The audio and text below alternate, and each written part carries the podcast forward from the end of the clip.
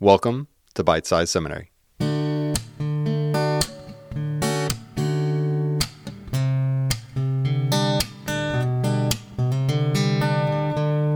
this podcast, we discuss issues in biblical studies, theology, ministry engagement, and following Jesus. I'm JC Schroeder. I'm an instructor at the Ezekiel Project School of Evangelism and a THM student at Grand Rapids Theological Seminary. If you want to be challenged by new ideas and encouraged by old ones, then keep listening. Today, we're going to talk about how to foster an obedient heart. We'll look at the example of King Josiah in 2 Chronicles 34 and discuss some actionable steps to take as we seek to draw closer to the Lord. One final thing if you enjoyed the podcast, would you consider giving an honest review or even sharing with a friend? You can also sign up to receive episodes emailed directly to you at bitesizeseminary.com. If you want to contact me, you can do so on the website or connect with me on Facebook or Twitter. All right, let's dive in.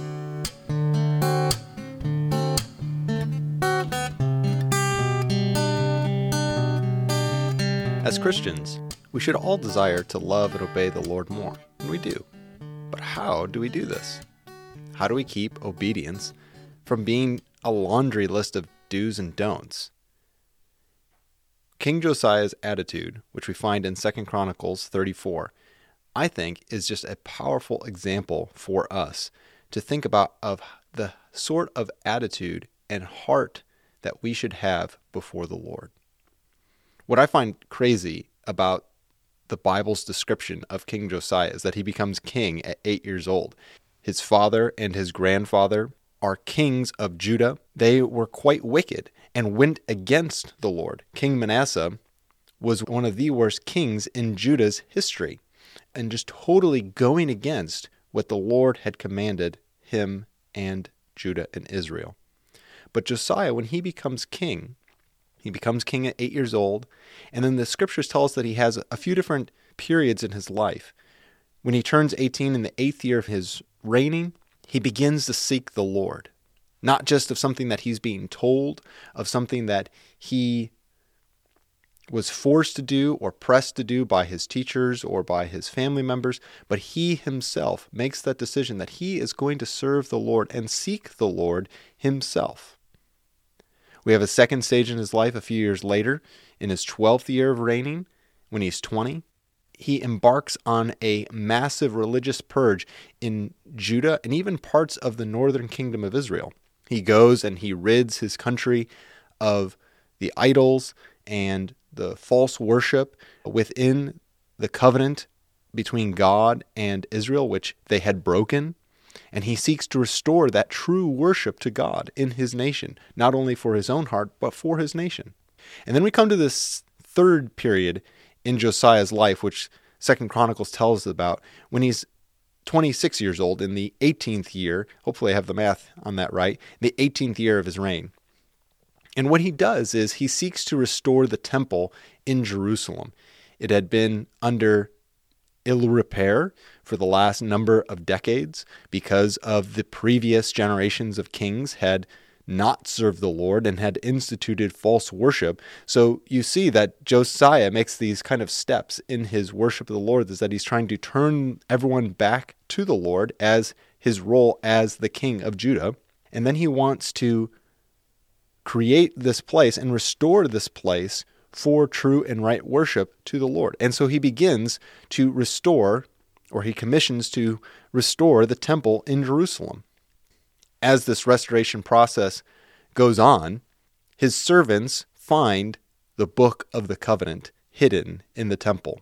What I find interesting is that this is a common thing in ancient Near Eastern temples and religious structures is that they would hide or that they would secure religious documents, scriptures, in the walls or even in a sort of library sort of area. So this is perhaps not unusual in the Book of the Covenant being lost. But for whatever the case, the Book of the Covenant, most likely this is Deuteronomy, or maybe it's the rest of the Torah, the first five books of the Old Testament, but most likely it's Deuteronomy, is brought before Josiah by the secretary and the secretary, Shaphan, he reads this to the king. And as Josiah is sitting there listening to the book of the covenant being read to him, his countenance perhaps begins to change.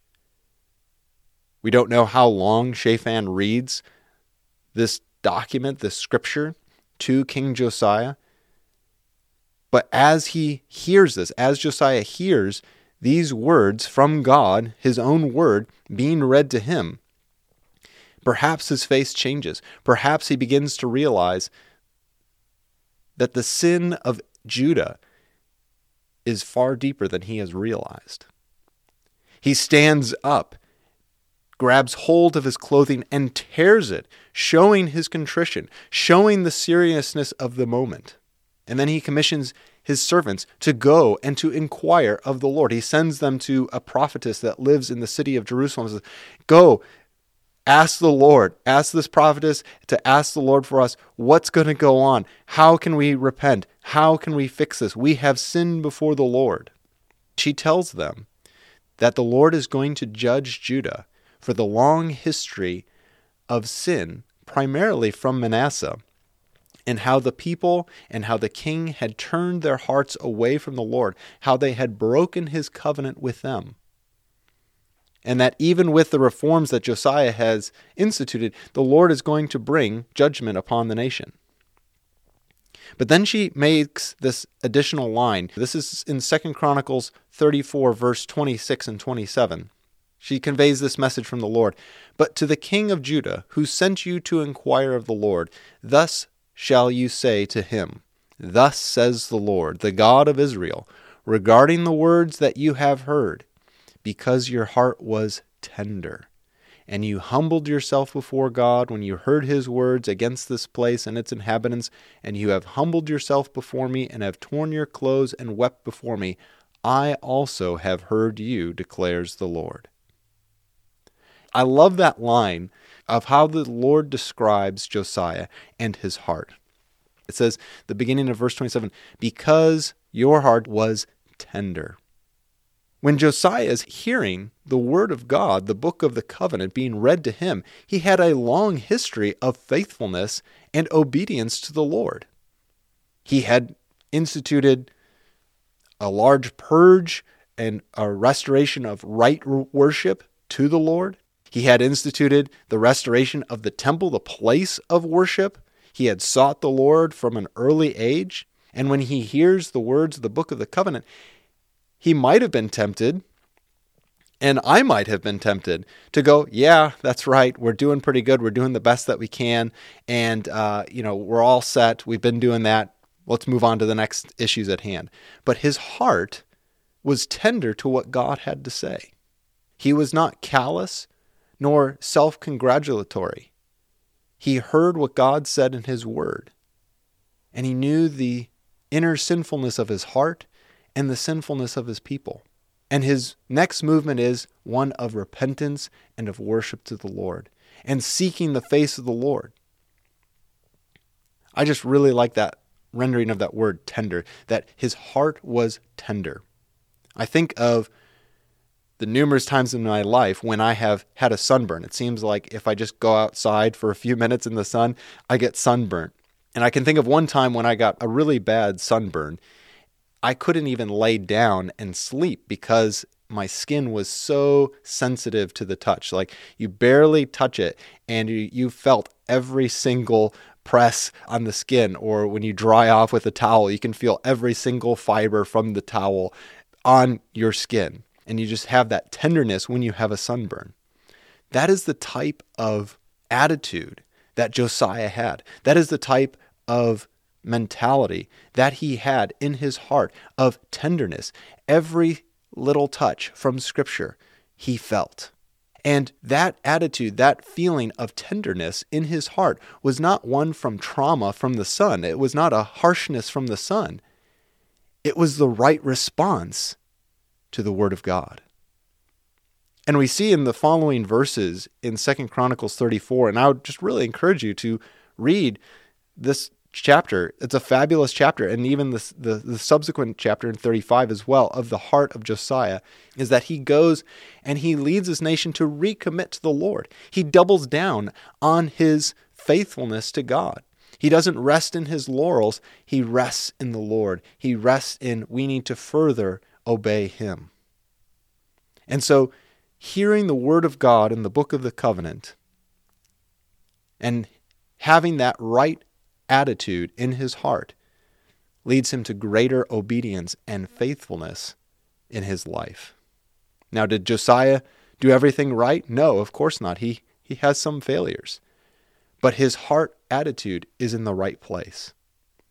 And I think this is a great example for us to follow as believers. We want our hearts to be in a similar place of that tenderness to the voice of God. We want to be careful against excusing or slanting our own sin. It's so easy for us to deceive ourselves into thinking that we are being obedient when really we are just pleasing ourselves. Or we are slanting what Scripture says so that it gives us a more favorable reading for us. I think of that verse in Ephesians 4:30 when it says, "Be angry and sin not." Many times when I think about that, I think, yeah, that's right. I'm being angry, but I'm not sinning. But I'm like, well, slow down here. That's a tough line. There is a righteous anger, but when I'm angry, that doesn't mean I have a righteous anger. James chapter 1 verse 22 talks about the deceitfulness of our heart. But be doers of the word and not hearers only, deceiving yourselves. And Josiah gives us this reminder of the need for us to have this tenderness in our heart, that we feel every movement of Scripture so that we may obey Him. And this is not some slam of you're not doing enough. This is not some do better episode because you are not enough.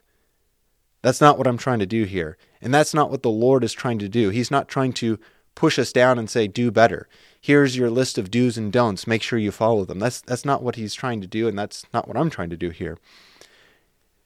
But it is a reminder for us that we can get lulled into a sense of self congratulation, but what we need is self reflection. Looking at our hearts, comparing them to the Word of God, and allowing God's Word to speak to our hearts and bring us closer to Him. So Josiah gives us this great example of the right spirit, the right heart to have this tender heart in our lives. And what I want to do here is just give a few actionable steps for obedience and for fostering an obedient heart. I have eight things. Number one, bask in the holiness of God and remember the destructive power of sin.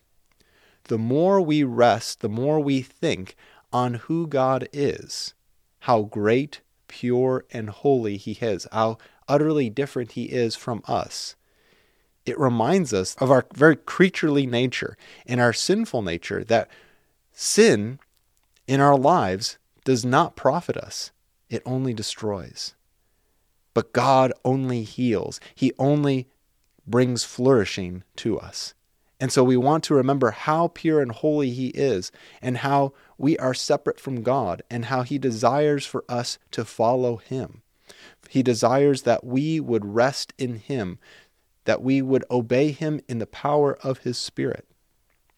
So bask in the holiness of God and remember the destructive power of sin. A second step that is helpful, I have found, for fostering an obedient heart is when you're reading Scripture is don't use inclusive or plural words. What I mean by that is when we're reading scripture, don't use words like we should all do this, or you should do that, or they should do that, but make it personal. So we should use words, I just said we. I should use words like I or me. I need a tender heart. The Lord needs to work in my heart.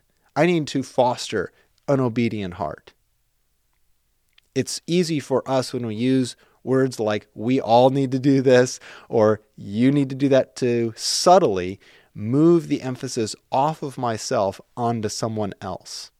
And just utilizing that singular language of I or me can help me focus that application of Scripture. Now, of course, we need to apply Scripture correctly. Not everything in Scripture applies directly to us, but that is a helpful step to keep us from pressing Scripture off of ourselves. Number three, read Scripture regularly from various sections of Scripture. It's so easy for us to get stuck in a rut, to only read sections of Scripture that we're familiar with, and thus it can lose its sort of punch that it should have in our hearts. God has given us a wonderful volume of Scripture. There is much for us to listen to in the Old Testament and the New Testament, and there are lots of sections that we are not familiar with as believers. And I think it's so helpful for us to regularly be reading Scripture, of course, but also regularly reading from various sections. Last year, and I'm doing this again this year in my Scripture reading plan, I'm reading from a plan that has me reading from four different sections of Scripture to read the whole Bible in a year. It was fabulous last year. It forces me to read sections of Scripture I wouldn't normally gravitate towards, but the Lord uses those to speak to my heart. So keep it fresh. Number four, be wary of feelings of satisfaction in your Christian life.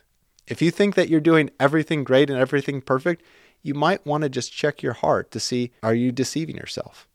Now, again, this is not a you should feel terrible about yourself all the time. That, that's not what we're talking about here. But if we feel super great and that we're always obedient and we're not recognizing that we are sinful people, that it's easy for us to stray away from the Lord, we can become complacent in our lives with the Lord. Number five, tackle your struggles head on. Don't ignore them. For many of us, there are things in our hearts that we know that we struggle with. The Lord wants us to not ignore them, not to put them off to the side, but through the power of the Holy Spirit, deal with them. Maybe we need to have focused reading on Scripture about a particular issue that we're dealing with. Maybe we need help from your church from another godly individual, maybe from a counselor. Tackle your struggles head on. Don't ignore them. Number six, ask yourself when reading Do I do this? Am I guilty of this? Or how can I do better? That's the type of attitude that Josiah had. When he heard the words of the book of the covenant, he didn't go, Yep, we've been doing that. We're doing good. Check, check, check. He goes, Oh, we have failed the Lord. His heart was tender.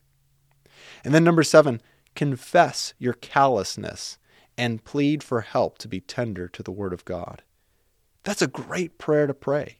The recognition of that our hearts are naturally resistant to what God wants because of our sinful nature. And we must plead to the Lord to soften our hearts, to give us a heart of flesh, not a heart of stone, that we may hear God's word and be obedient to Him. Number eight, approach Scripture the way you would the voice of God. Now, we frequently think of if only God would speak to me directly. God has through His Word.